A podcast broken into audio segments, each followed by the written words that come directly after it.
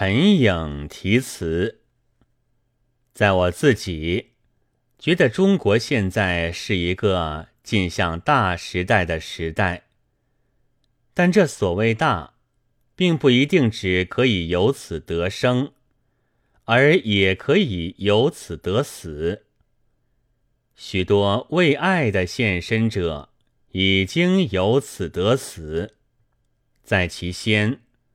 玩着意中而且意外的写的游戏，以愉快和满意，以及单是好看和热闹，赠给身在局内而旁观的人们，但同时也给若干人以重压。这重压除去的时候，不是死就是生，这才是大时代。在异性中看见爱，在百合花中看见天堂，在石梅扎的老妇人的魂灵中看见拜金主义。世界现在常为受机关枪拥护的仁义所治理。在此时此地听到这样的消息，我委实身心舒服。如喝好酒，然而沉影所积来的却是重压。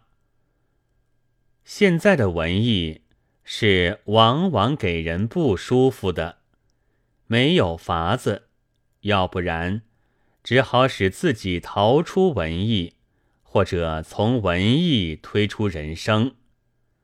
谁更为仁义和钞票写照？为三道写的难看传神呢。我看见一篇陈颖，他的愉快和重压留与各色的人们。然而在节末的陈颖中，却又给我喝了一口好酒。他将小宝留下，不告诉我们后来是得死还是得生。